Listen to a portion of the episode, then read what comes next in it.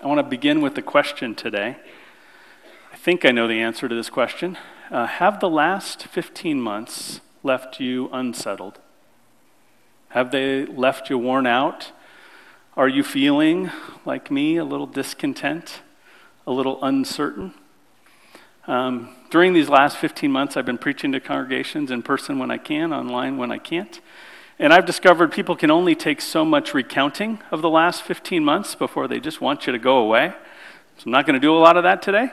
In fact, I'm going to tell you about another time when I was feeling unsettled, I was feeling worn out, I was feeling discontent, and I was feeling uncertain, and it was related to one of the best things that's happened to my family and me during all our life, and that was moving here to Minnesota.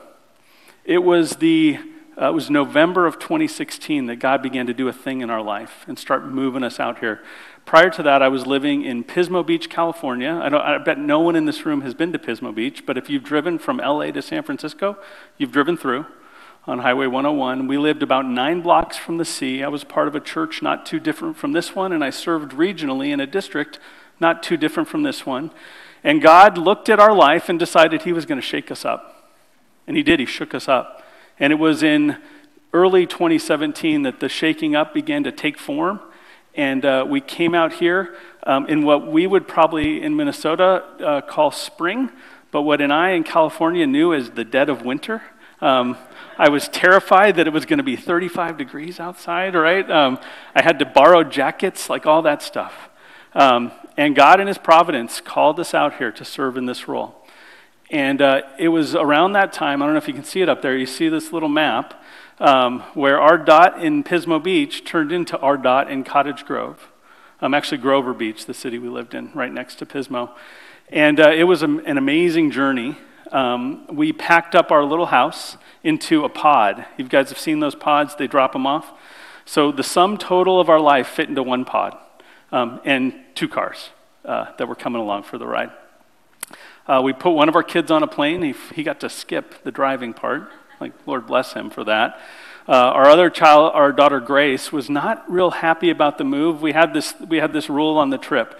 We put Grace in the nice car, and so you could be with Grace, who was not happy about moving, in the nice car, or you could be driving the car with bad air conditioning that was joyfully quiet, you know? And my wife and I think my wife got to spend more time in the bad car, if you know what I mean. And Grace and I got to make peace along the road. During that trip, we were trying to figure out what God was going to do to us. Our stable life, 15 years in one place. We got to our old church. Both our kids were in cribs. We left our old church. Both our kids had driver's licenses, though I'm not sure both could drive. At one point, I put Grace behind the wheel near Palm Springs, California. And I was tired, so I was kind of dozing off a little bit. And I said, there's a car coming up, get over. And Grace hadn't driven a lot at 70. She'd driven a lot at 40, but not at 70. And Grace did one of these. She changed lanes by turning at 70. And I was wide awake and ready to drive again, right? And so I said, pull over. You don't have to drive anymore on the whole trip.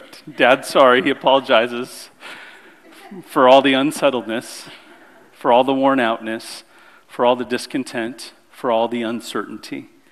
We journeyed and journeyed and journeyed. We drove into Minnesota. We landed at Northwestern College, I think is how you might know it. I know it as UNWSP, which nobody really knows. That's how you know if you're new around here. And we stayed in an apartment there while they were finishing building our house.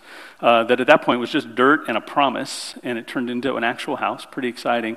I dropped our family off that day, Grace and my wife Terry. They got settled into a room that was surely cleaned by college men, so they spent most of that day cleaning our clean apartment that had one bad air conditioning and fans strategically placed all over that we bought at Target. We learned that you're supposed to shop at Target. We figured that out, and I kept on driving. In about another hour to a church in the middle of a deep conflict. And they said to me, we're a little worried about our congregational meeting. We think they might vote down the budget. We're not sure how we spend money if they do that. I said, we'll figure it out. And they said, and we think they might vote out all the elders. And I said, I'll be there. That's what I do. And we made it through. But can I just tell you, when I got home that night, 2017, I was feeling unsettled. I was feeling worn out. I was a little unsure what I had done to my calm and easy life, and I was uncertain what the future might hold for me. We spent the next year getting settled, trying to figure out what life was going to throw at us. Our family has a rule: you can say anything in our family. That's the rule. You don't have to lie. You don't have to pretend. You don't have to be tidy pastor's kids. My kids wouldn't have cooperated anyway, but you don't have to be tidy pastor's kids. And I remember we were driving home from my home church. I get to do this about every other week, and I'm a real part of a local church on the other weeks. And we're driving home from my home church, and I said, you guys, how are you feeling? You know you can say anything to us. And man, let me tell you, they did. They did. For 25 minutes, they said anything to us. And I listened, and I felt unsettled, and I felt worn out. I felt discontent, and I felt uncertain, and I felt like I wasn't sure what to even pray for in the middle of that. Well, you are in this series on the Psalms, a summer in the Psalms, which are prayers. And on the one hand, we should pray them. And on the other hand, they tell us a thing or two about how to pray when we are feeling unsettled, worn out, discontent, and uncertain. And today we're going to see, I think, as we look, I went a little fast, we're going to see this as we look at Psalm 23, a very familiar psalm that you probably haven't heard a sermon on in a little while. We're going to look at Psalm 23, and we're going to see this. When we pray, when people like us who are unsettled, uncertain, discontent, and worn out, when we pray, we should genuinely believe that God is the only one who can satisfy our souls. I think that's the big thing we're going to see today, and we're going to see it by doing just a couple things. First is we are going to look carefully at these two word pictures in Psalm 23. As we read through it, you'll see there are these two images, a shepherd and a banquet. We're going to look at them carefully. And then we're going to ask, in light of what we see, we'll ask this question: what should we believe about God when we pray? And I think there's a few things I want to put before us, you and me today, about how we might pray in the midst of a world like this, in light of a God like the one we are going to see in this psalm. If you would, got just a little ahead of myself there. I'm going to read it for us, this psalm for us. I want to ask you to do something that's a tradition for me, probably not a tradition for you, but I want to invite you to stand with me as I read Psalm 23. For almost 2 decades, I've had the privilege of inviting people to stand at the reading of God's Word in reverence. And I want to explain why. In a world just filled with words, can I remind you that these words are not like other words.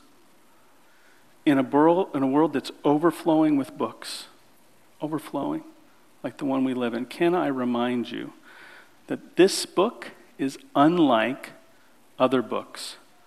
So can I now invite you, as we're standing, to hear these words from Psalm 23 as God's word for us on this day. In my Bible, it's giving the very familiar heading, "The Lord is my shepherd," Psalm 23. A psalm of David. Verse 1. The Lord is my shepherd, I shall not want. He makes me lie down in green pastures. He leads me beside still waters. He restores my soul. He leads me in paths of righteousness for his name's sake. Even though I walk through the valley of the shadow of death, I will fear no evil, for you are with me. Your rod and your staff, they comfort me. You prepare a table before me in the presence of my enemies. You anoint my head with oil, my cup overflows. Surely goodness and mercy shall follow me all the days of my life, and I shall dwell in the house of the Lord forever. Please be seated. So 2 pictures today.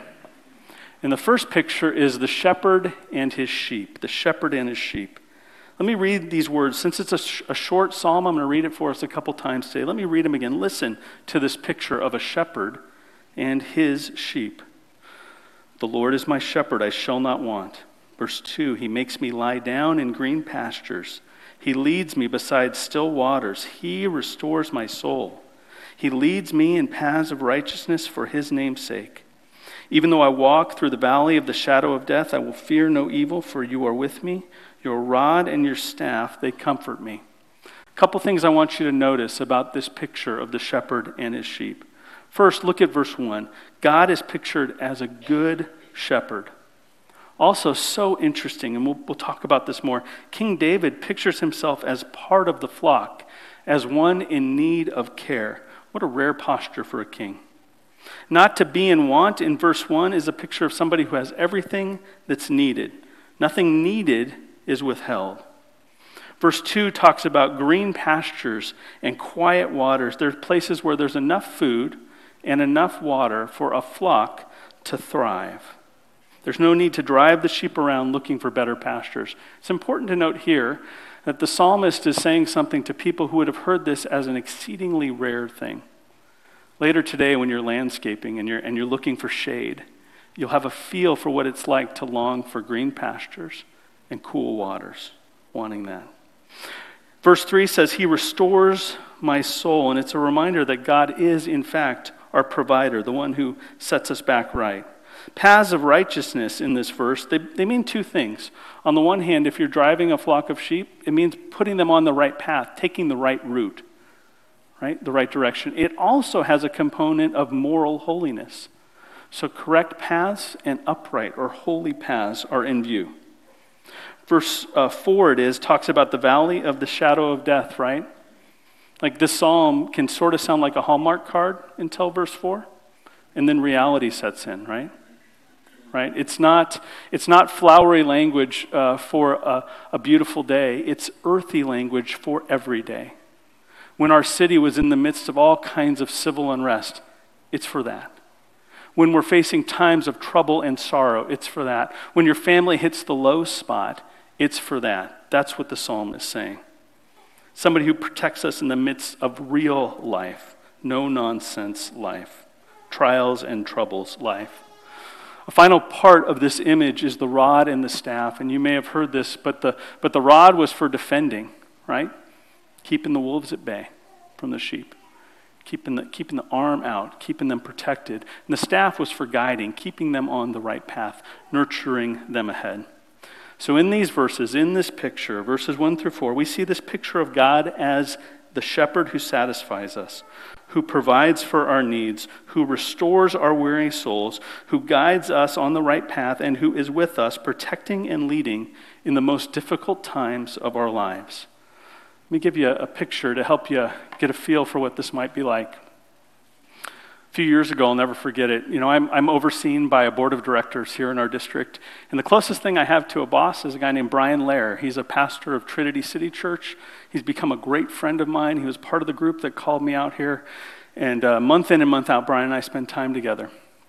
Well, one of those moments came. It was time for my annual review, and he said two things to me I'll never forget. One, he encouraged me. He said, you're serving well. Thank you. He said, but here's the thing. I've asked around, and I've looked to.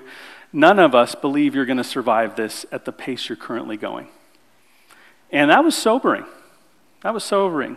I had this vision of myself. I'm like, I can get a lot done, right? I'm never happier than when I'm busier. I can always squeeze another rock into the jar.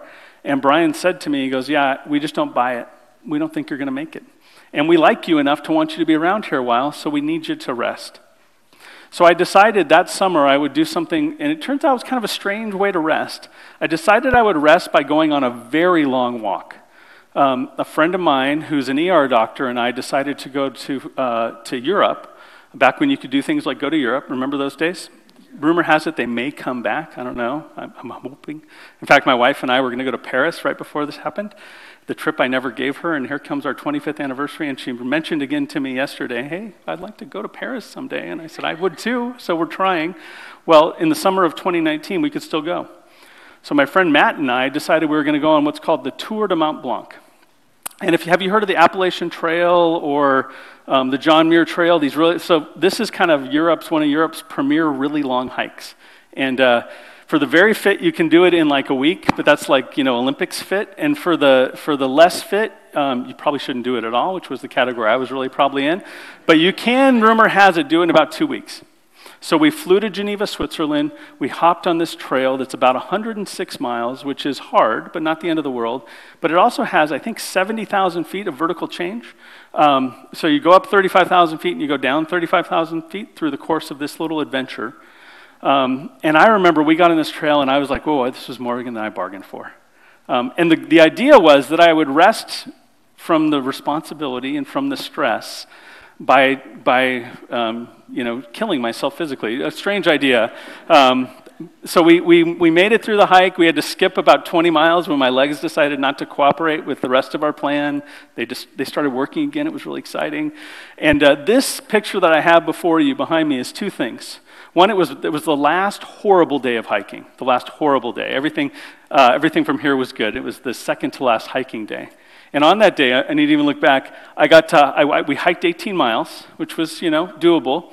We went up. I think it was at 42,000 steps, and then 360 floors. And this picture that's next to it is on floor 360, if you will. It was this moment where this connects. Believe me, it'll connect eventually. It was this moment where I knew I never had to walk uphill again on this hike. It was the best moment of the hike for me. We had done this last final day. We took a shortcut that turned out to be horrible. And we went up and up and up, and it was this never-ending incline. And I remember we got to the top of what I thought was the end of this incline, and then I looked, and it was like, oh no, it's way higher. And so we went up these switchbacks, and we were going, and we were going, and we were going, and we finally got to this little cafe. It's a very strange hike where on the top of these mountains they'll have little cafes. And I bought an Orangina, which turned out to become my favorite drink in Europe. And I sat there, and I thought, thank you, God. It was the greenest pasture I'd ever sat in. It was the stillest waters I'd ever been near. I looked at my friend Matt, and he said to me, he was the guy who could have done it in a week without me. He said, I think I'm going to take another one and do this little mountain lake tomorrow that goes up like another 1,000 feet. And I said, Matt, I'll see you in Chamonix. I'm walking downhill the rest of the way. It felt so good. I felt so satisfied. When the Bible says, the Lord is my shepherd, I shall not want, that feeling I had is what I'm supposed to feel like when I remember that my God is in control. I confess I didn't feel it on the incline. I was a grumpy and unpleasant hiker to be around, right? I just kept walking and I just kept walking. But the Lord was my shepherd then too. But these green pastures and those still waters were like a balm for my soul. They were like rest for a weary person. They were in the middle of the valley. One of the saddest moments in this hike, to be candid, that this day, we were on this mountaintop, and there was another mountaintop, and you know what the thing in the middle was? It was where we were walking. It was where we were walking, and I remember looking down thinking, no, I don't want to go down that. Because it means I have to go up the other side. We have a little refuge reservation on the other side, and there's nowhere to sleep but the other side. It was so heartbreaking. But this moment was green pastures for me. That's the first picture. The shepherd and his sheep. The second picture, I think, is even more brilliant if you'll really notice it. The host and his guest. Verse 5.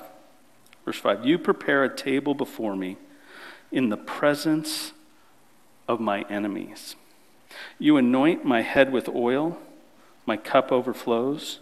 Surely goodness and mercy shall follow me all the days of my life, and I shall dwell in the house of the Lord forever. A couple things I want to invite you to notice about this image. First, if you look down, God is pictured as a host at a banquet, one who prepares a table. King David is his guest. Now, it's a table, the passage says, in the presence of his enemies. It's a powerful and jarring contrast. Here, a table in the presence of my enemies. It's like a wedding banquet in the middle of a war or a battle. Now, we can think this is kind of a ridiculous image, but honestly, I don't know of a better description of the Christian life than a table in the presence of my enemies. Think about the reality of our life with God. Jesus came to earth, lived a perfect life, died a terrible death, rose in victory to prove he could rescue us. He did not, at that moment, fix the world. Have you noticed? For people like me, the book of Second Peter says his slowness in just wiping away all brokenness meant salvation, because a broken kid like me A sinner like me had the opportunity thousands of years later to put his hope in that thing that happened. And when I came to the Lord, I discovered two things. My big problems were solved, and I still was a sinner like me, in the midst of sinners like me, in a broken world filled with mess. It has been, for these 20-something years, very much like a table in the presence of my enemies, in the midst of a broken world. There are times where it doesn't feel that way. There are times when it doesn't feel that way, when I'm sitting in my tidy living room and things are feeling sweet and easy when my air conditioning's working, right? There are times when it only feels that way. Last summer, this fall, and 100 other times, right? A host and his guest in the table in the midst of his enemies. A couple other things I want you to notice. It says you anoint my head with oil. And this is another picture of the banquet. It's of guests putting perfumed oils on their foreheads as a custom in those days. Verse 5 says your cup overflows, meaning you have more than enough, a banquet that keeps going and keeps going. And then it says mercy and goodness chase me all the days of my life. And then it says this beautiful banquet. Have you ever been at a place that you don't want to leave? Oh, I hope I get to stay. You get to stay. You and I get to dwell in this place forever and ever. That's the promise of this passage. The promise of this passage. In these verses, we have this complementary picture of God as powerful. He's a protecting host. He gives us security. He provides for us. He satisfies our every need. It's a picture of peace in the midst of a storm. Let me give you another image from my little hike. One of the reasons my friend Matt especially wanted to go on this hike is that you didn't have to carry much. Backpacking can be a heavy experience, right? You start to wonder how much you need. In fact, it was funny. I don't have them on the slideshow. I took a picture of everything I packed right before we got on this hike. And I think my backpack was about 23 pounds all loaded down, which if you're a backpacker, you know, hey, that's not a bad deal, right? Because no tent, no bear vault, none of that stuff. And then on day 5, I went and threw a bunch of stuff away. So I was like, no way, man, you know. And I got my backpack down. It was funny. The pictures were hysterical. It was much lighter. It was a much easier backpack. It was much less heavy. Well, one of the other things about this trail, so you don't stay in tents. You stay in these places like this. They're called refuges on the Tour de Mont Blanc. And some of them are like hotels. This one was the Chalet Val Ferret. Between France and Switzerland. This was like a hotel. This place was fancy. It was nice. Although, you know, like hunger sauce is one of our principles. If you want somebody to really like your food, wear them out and give them food, right? It tastes better. I'm not sure how nice this place actually was, but I remember it as the nicest hotel I've ever been in my life. Other hotels were a little weird. The weirdest of the weird was a room where 24 of us shared a room. We didn't know each other. It was co-ed. And this big group of like 9 hiking women slept next to my friend Matt and me, and since Matt had paid slightly more for the trip, he got the wall, and I got to stay awake most of the night, hoping I didn't roll the wrong way in this very amazingly awkward, totally uncomfortable banquet in the presence of my enemies kind of moment. This place was wonderful. We get there, we get our room, we unpack. You get to take a shower.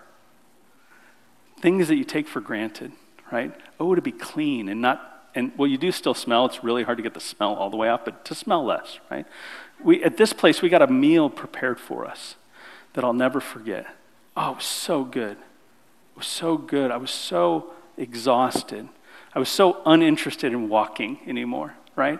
And then they would, on the way out, where the metaphor breaks down. We had to leave this place. Here I am, not there, right? The metaphor breaks down, but they give you a meal to take along with you. And then they'd point you at another gigantic mountain pass and say, walk, you know, and you'd walk again and you'd go up. This place, whenever I would see one of these places and I'd get to the one we were sleeping at, it was like a balm for my soul. It filled me up. I felt safe, secure. The hard thing was about to stop.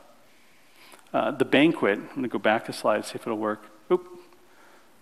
The host and his guest is this picture of a God. Do you ever stop and think about what he does for us in the midst of this broken world?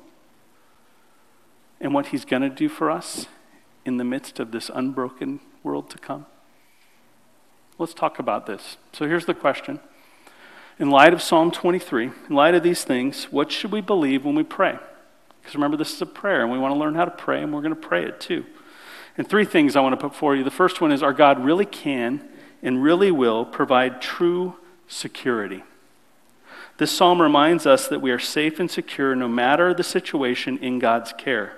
There's nothing that can happen to us, no difficult situation, no loss that will separate us from God's loving care. How do we know that? Look at verse 1. He is called our shepherd. Our shepherd. In verse 2, it talks about him guiding us on the right paths. One of the hardest things for me is when I find myself in trouble to believe that it's God's path for me. It's God's path for me. He guides us on the right path. Verse 4 says we have no reason to fear evil. And verse 6 promises us that we will dwell in his house forever. Forever. Can I just ask you this morning, where does your sense of security come from? Where does it come from? Is it your health? Have you ever had a shot across the bow on that front? Is it your finances or your retirement plan? Is it your family? Is it your house? Is it your car? Maybe it's my friends. Maybe it's my job. Maybe it's my lifestyle. Where does God fit into those things? The robust truth about the Christian life is it's supposed to let us feel safe and secure no matter the situation. And you know what? Without fear, I just want to ask you, is it doing that for you? Is it doing that for you? God promises it can. God promises it should. The Lord says he's our shepherd. He says we will dwell with him now and forever. That's the first thing I want to encourage you. When you pray, when you ask him, when you cry out for help, when you praise him for the goodness in your life, do you think this about him? Do you think he can really do it? Do you think he can really make you content in the midst of the mess? Do you think he can really deliver you from the troubles of this or that? Do you think that he really is enough? What do you think? I know when I want to pray, or when I pray, I want to believe this. You know why I want to believe it? Because it corresponds to reality. I don't want to believe it because I like the Hallmark Channel. This is bedrock truth of how our universe works. He is in control. Second thing, our God is the one who is really in charge. One of the things I can hardly miss when I look at these verses is that God is in control. He has authority. In this psalm, we have a king saying to God, you are the one in charge. You are my shepherd. You make me lie down. You lead me. You restore me. You guide. You are with me. You prepare. You anoint. We have a king saying these things. What would you give for political leaders or leaders of any kind who acted like this? Oh my gosh, I would be so happy to pay my taxes, right? I'd be thrilled to vote. Here we have a king acknowledging reality that God is king. Being a Christian, I believe, is about embracing the authority of God as much as it is about receiving his grace. It is the best thing that ever happened to me that I was rescued by a God who is sovereign and in control. I didn't grow up in the church, and I've spent most of my life trying to embrace this idea that God has authority in my life, and I want to enjoy that. I want to embrace it. I want to be grateful for it. I want to pray like I believe it, like God is in charge of me. I want to take the junk that I drank from my upbringing, and I want to set it aside, and I want to believe truth. That's what I think we should do too. Our God is really the one who's in charge. And then the third thing I want to put before you is that no matter our situation, our God is the only one who can truly satisfy our souls. Remember these two phrases in this psalm that drive at this issue of being satisfied. Verse 1, I shall not be in want. I'm not going to need for anything. My heart will be content. And then verse 5, my cup overflows. My cup overflows. No matter our situation, God is only one who can satisfy our souls. You know, those good moments that I talked about when I was hiking, right? You know, you get to the green pasture of the top where you never have to walk uphill again. You get to that that refuge where you get to sleep and rest. Those are fleeting, right? We have those, and they're good. You know what they're designed to do? The good moments in their life, they're supposed to remind us that there's one who can really satisfy all the time, in every way. Much of the discontent in my life has come when I forget this truth and try to look at the other things as things that are supposed to be durable and satisfy. Even the best things in my life don't endure like God, the one who can truly satisfy, the one who is my shepherd, the one who helps me not to want, the one who makes me lie down in green pastures, the one who restores my soul, the one who takes me through the valley, the one who makes a banquet for me, the one who makes goodness and mercy chase a sinner like me, and the one who promises me and you, any who put their hope in Jesus Christ, that you can, in fact, for sure, for real, dwell in his house forever, forever. One more thing before we close. I think more than showing us what to believe when we pray, I want to believe right things when we pray. I want to pray right. I want my head to work and my heart to work when I'm crying out to God. I think Psalm 23 is an invitation to draw near to him. It's an invitation to draw near to God.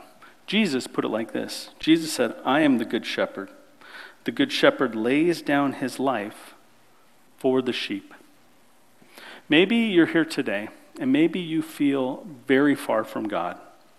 Can I just suggest that this psalm is an invitation to come close to him?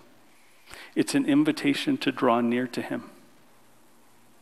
This God who provides, this God who loves, this God who guides, this God who protects, this God who prepares, who invites, who presents goodness, and who offers life forever.